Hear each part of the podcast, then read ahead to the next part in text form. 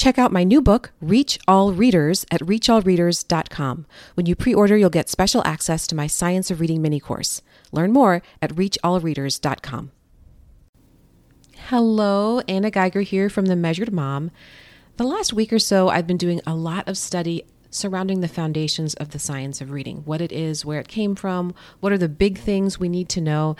And it had me start to think about some misconceptions around the science of reading, even among people that support the science of reading. So, we're going to talk about some of those things today. We're going to talk about six important things to remember when it comes to the science of reading. Number one is something that you probably already know, and that is that the science of reading is simply a body of research. That's it. You know, we hear from people that it's a pendulum swing, that it's a fad. And while it may be true that being excited about the science of reading is a fad, if that fad disappears, the science of reading will not disappear with it because it's a body of research. You can't erase it. It's just there. So that's the first thing to remember. That's all it is a body of research about reading and how we learn to read. Something else to remember, though, is number two the research doesn't tell us everything. And I know that would be nice. There's a lot of really interesting questions in big science of reading Facebook groups that people ask, wondering, for example, what research says is the best order to teach the alphabet, or wondering what exact kind of handwriting paper I should be using with my preschoolers. What does research say? And these are fine questions to ask, but I don't think we should be surprised to learn that research doesn't tell us. There's a lot that is involved in setting up a good quality study that shows us causation. You need to have groups that agree to participate. You want to have randomized assignment to groups if possible. You need a control group. You need time to do the study. You need to have a way to determine whether there's causation. You need to pay for the study. So there's a lot involved in a study, not the least is expense. So I think to expect that there's a research study out there for every little question we have is a little bit of a dream. There isn't going to be something like that. So we have to remember that research is not going to answer every single question. Number three, just because someone says something is research based or research says doesn't mean it says. I see that a lot in groups too, where people ask really good questions or they talk about a certain practice that they have, and someone says, Well, research says, or Well, you shouldn't do that because research says. And I think a lot of people back off and they say, oh, oh, okay, research says, and I won't do it, or I'll try something different. But we need to take it a step further. I always like it when people very kindly and respectfully say, could you link to a study that shows the research in this topic? Because that's really what we want to see. If someone sends you a link to an Education Weekly article, or the Atlantic article, or a blog post on my website, or Reading Rockets article, those can certainly be very useful and interesting to read, but they are not the research. They may be someone's opinion or summary of the research, but they are not the research itself. What you want to see is a link that leads you to something with the parts of an actual research article. You want to see the abstract, which is the summary. You want to see the introduction, the method, the results, and then a discussion or implications. If you're not seeing that in the link that someone sends you, then that's not the research itself. Interestingly, it can be hard to find quality research even among things that have the things I just mentioned. The National Reading Panel, as you know, was a group of educators commissioned by Congress back in 2000 to study the research around teaching to read. In 2000 was the year they submitted their report, and they actually had like 115,000 studies to sort through. And a lot of people will say they analyzed 100 some thousand studies to do their report, but that's not true they actually had to whittle it down to just about 600 because only 600 studies or so of those 115,000 studies actually met their criteria for a quality study. Now, there's different opinions about this, but in general, if you're trying to find a study that shows causation, you know, this thing led to this, so, therefore, this educational practice is superior to that. You want to see that the study has experimental and control groups. You want to see a clear hypothesis that was established before they did the study.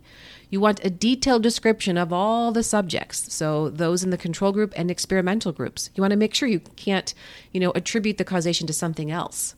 You want the study to be replicable so that others can try it and see if they get the same results and you want it published in a peer reviewed journal so that it's been subject to scrutiny.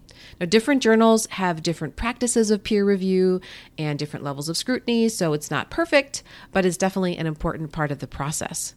So, there's a lot of research out there, but not all of it is quality research. Not all of it is appropriate for drawing conclusions.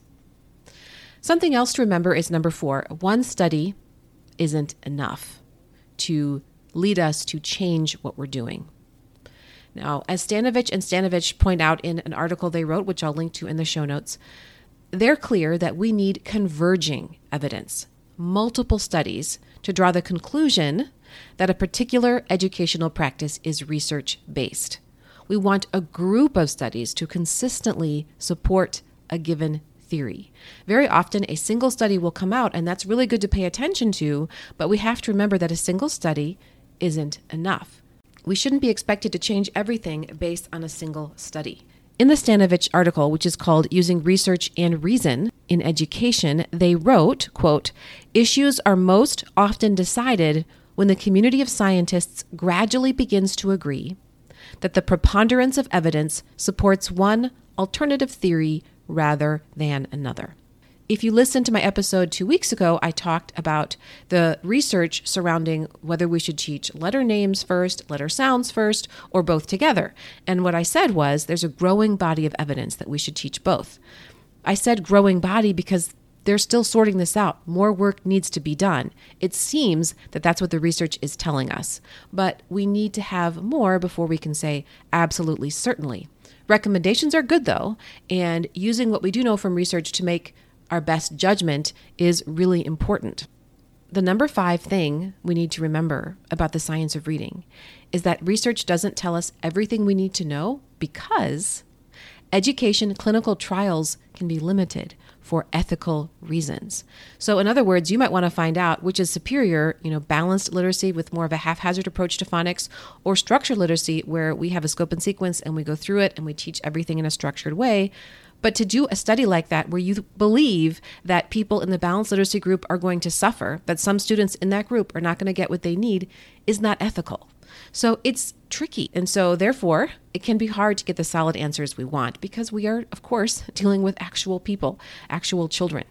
Finally, Dr. Stephen Dykstra, a psychologist who's really an expert on this topic, reminds us that the science is incomplete and there's not enough science to fill the classroom day. In other words, there's not enough science to dictate everything that you do. This is a little bit of a repeat of an earlier item that I mentioned, but I just want to talk about this again because I want to talk about the difference between bullseye science and the other science, right? This is how Stephen Dykstra words it. He said, Bullseye science is what we know for certain based on the research, and then we still have some questions, which are kind of in the outer parts of that target. Some things in the bullseye science realm would be that systematic phonics is better than no phonics or embedded phonics or haphazard phonics. We also know that phonemic awareness is essential. It's not sufficient, but it's essential for learning to read. But there are many other questions that we still have because the research has not had enough studies to give us a convergence of evidence, or there hasn't been enough studies about it because there are ethical issues or it's such a minute issue that probably no one is going to take it on for a study.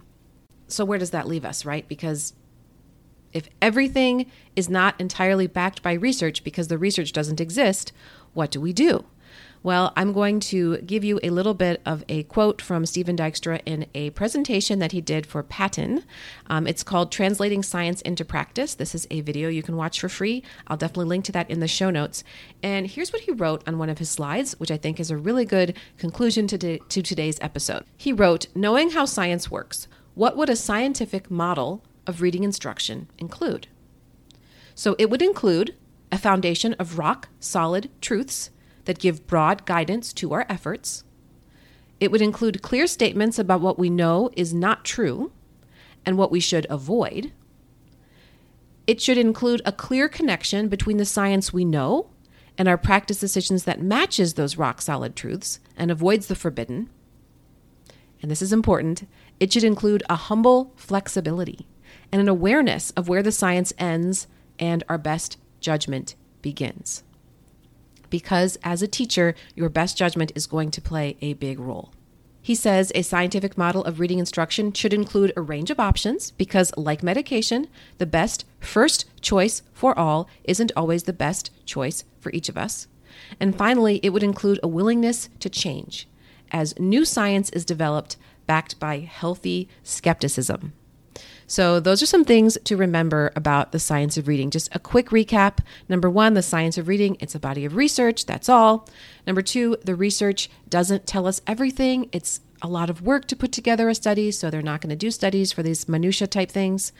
Number three, just because someone says something is research based doesn't mean it is. You want to make sure that they can link to a study that actually is published in a peer reviewed journal, includes an abstract, and all the other parts of a study. Number four, one study isn't enough. You want to see a convergence of evidence before you can have a justification for changing classroom practice. Number five, one reason research doesn't tell us everything we need to know is because it can be unethical to find answers to some of the harder questions. So there have to be workarounds for that and ways to make sure everyone is still getting a good education while we try to answer these tough questions. And finally, the science is incomplete, and so we have to fill in the gaps using our best judgment. So I hope this was helpful. I have a lot to share with you in the show notes today, themeasuredmom.com forward slash episode 108. Talk to you next time. That's all for this episode of Triple R Teaching. For more educational resources, visit Anna at her home base, themeasuredmom.com, and join our teaching community.